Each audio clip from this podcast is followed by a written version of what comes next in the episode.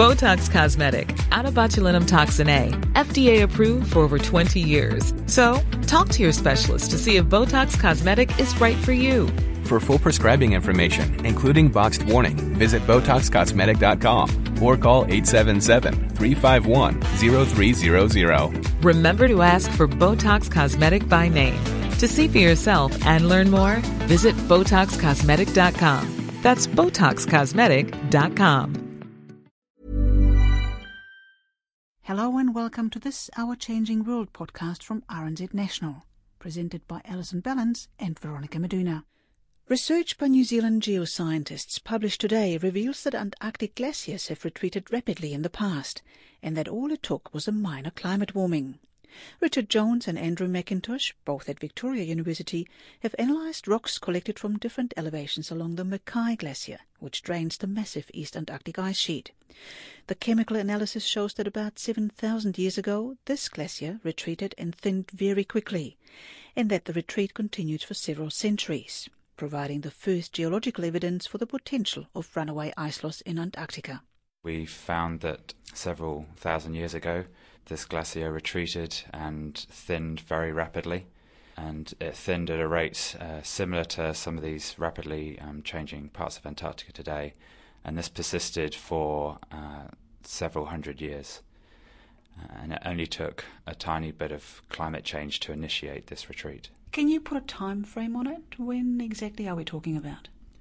Uh, this occurred about 7,000 years ago and yeah, persisted for uh, several hundred years.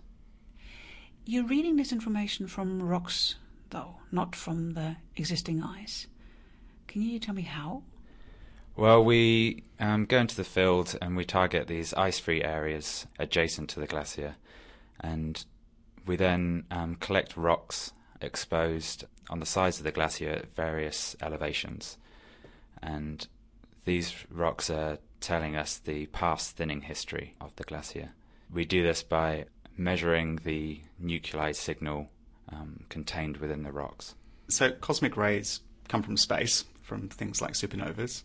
Uh, they bombard the Earth continuously. Most of them get eaten up in the atmosphere. These are the things that irradiate you when you're flying an aircraft. But some of them make it down to the surface and they cause uh, small changes in the chemistry of the upper few centimetres of rocks. We can count the, the changes that occur in the top of rocks like that to get an age for the rock surface, the time it's been exposed to the sky. Um, not the age of the rock, but the time that the glacier dropped off this rock beside the ice. So, quite literally, if you take a cut off the surface of the rock, you can see whether it's been under ice, in ice, or exposed. How far back can you go with that? It depends on the, the nuclides in the rock, but uh, it can go back um, several million years luckily, this was just a few thousand years ago, so I think we can do that really, really accurately. Um, and when you said a cut of the rock, that's exactly what we do. Go into the field with a saw and cut the, the top part of the rock off with a with a saw. Take the rock back to Wellington and uh, do the chemistry. Were you expecting this? I mean, you obviously went to this particular glacier for a reason, but were you expecting to see this? Uh, well, we know today that some of these glaciers that are thinning rapidly um, have retreated into uh, over deepening, um, where the um, the rock underneath the ice uh, deepens quite far below sea level, and we have a similar um, kind of trough uh, downstream of this glacier that we studied. So the the theory was that this glacier in the past retreated and must have experienced some sort of similar thinning. But interestingly, we don't really know about the response time. So this study uh, is quite important in recognizing um, the fact that this occurred, but also that this um, persisted for several hundred years. I don't think we expected to find this at all. Um, I think that after we found it, we scratched our head a little bit and we realized that there was a good reason for it. But um, but we went down there to understand the retreat of the ice sheet since the last glacial maximum, when the ice sheet was larger than present, about 20,000 years ago. We know there's an ice sheet there today. It has a certain geometry. It was bigger in the past. We were trying to find out when that change occurred. What Richard found was really dramatic that most of this change occurred in one event that lasted for just a few hundred years, and that occurred about 7,000 years ago. We thought it might have happened 15,000 years ago or something like that, around the time when most of the change was occurring in ice sheets worldwide. But actually, it was 7,000 years ago um, in a climate very similar to today. And there was just this dramatic change in the ice sheet, unexpected. So, can you tell me a bit more about the climate mm-hmm. at the time? Because there must have been, if it's such a visible change, there must have been some change in the climate conditions. From ice cores, we know that the climate in Antarctica returned to something like today's climate around 10, 12,000 years ago. It was a bit warmer back then, actually, we think, um, but not much, just a little bit warmer than today. And around 7,000 years ago, it was probably about the same as today. We don't think that the the climate specifically around 7,000 years ago was the thing that caused the ice retreat. The warming that occurred at the end of the last ice age was the trigger of the massive retreat of the ice sheet, and uh, at a certain point, uh, Mackay Glacier, where, where we've been studying, um, became sort of independent of that large ice sheet, and uh, then underwent its own rapid sort of transformation about 7,000 years ago. We probably wouldn't look for individual kind of tr- climate triggers at that time. It, it, might have been something pretty minor um, that caused the ice to to retreat back at that time.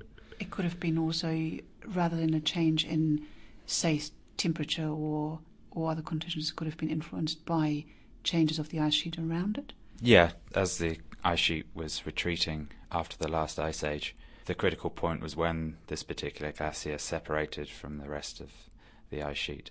But it would still kind of probably be some small little change in the climate, uh, possibly um, just a couple of years of warmer ocean temperatures that would have been enough to initiate the retreat of that particular glacier but then once it encountered this this deep trough, that that then accelerated the, the ice loss of the glacier. I'm always tempted to ask, you know, what does it mean for our future? But I'm not sure whether we can draw conclusions from this finding for what might be coming, or can we? Quite a few of the outlet glaciers um, of the Antarctic ice sheet are thinning rapidly and are theorized to kind of undergo massive changes in ice loss.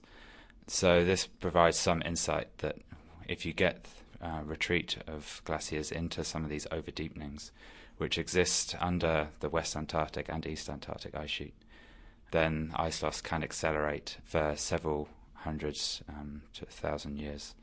So it just provides some insight into this process um, and uh, provides a kind of a time frame of uh, certain changes that we could expect in the future. Another way of, of thinking about this is that um, before Richard's study, um, we had theory about how ice sheets might respond, and we had computer models that, in some respects, encapsulate that theory, um, but we had no direct geological evidence that this had occurred in the past.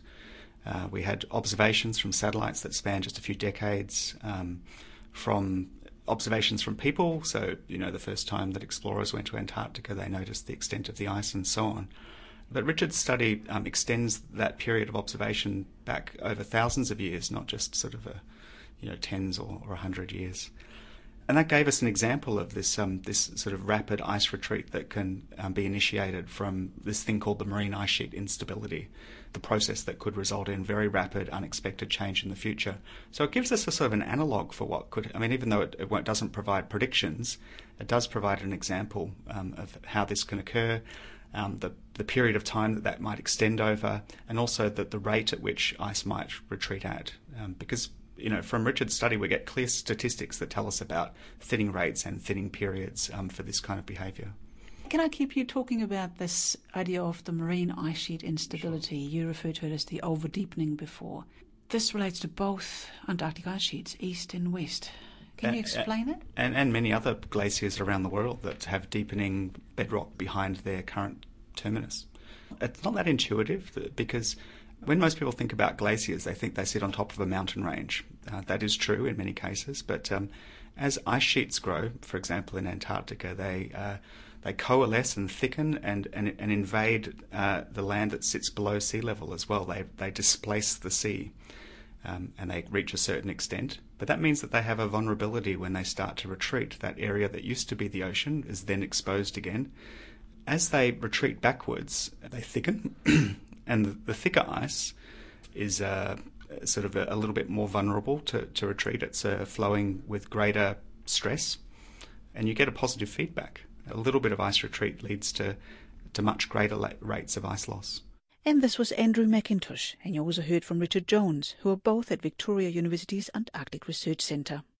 That's all for now. For more, check us out on the web, rnz.co.nz slash our changing world. Mā te wā. Subtle results, still you, but with fewer lines. Botox Cosmetic, onabotulinumtoxinA, is a prescription medicine used to temporarily make moderate to severe frown lines, crow's feet, and forehead lines look better in adults. Effects of Botox Cosmetic may spread hours to weeks after injection, causing serious symptoms. Alert your doctor right away as difficulty swallowing, speaking, breathing, eye problems, or muscle weakness may be a sign of a life threatening condition. Patients with these conditions before injection are at highest risk. Don't receive Botox Cosmetic if you have a skin infection. Side effects may include allergic reactions, injection site pain, headache, eyebrow and eyelid drooping, and eyelid swelling. Allergic reactions can include rash, welts, asthma symptoms, and dizziness. Tell your doctor about medical history, muscle or nerve conditions including ALS or Lou Gehrig's disease, myasthenia gravis, or Lambert-Eaton syndrome and medications, including botulinum toxins, as these may increase the risk of serious side effects. For full safety information, visit BotoxCosmetic.com or call 877-351-0300. See for yourself at BotoxCosmetic.com.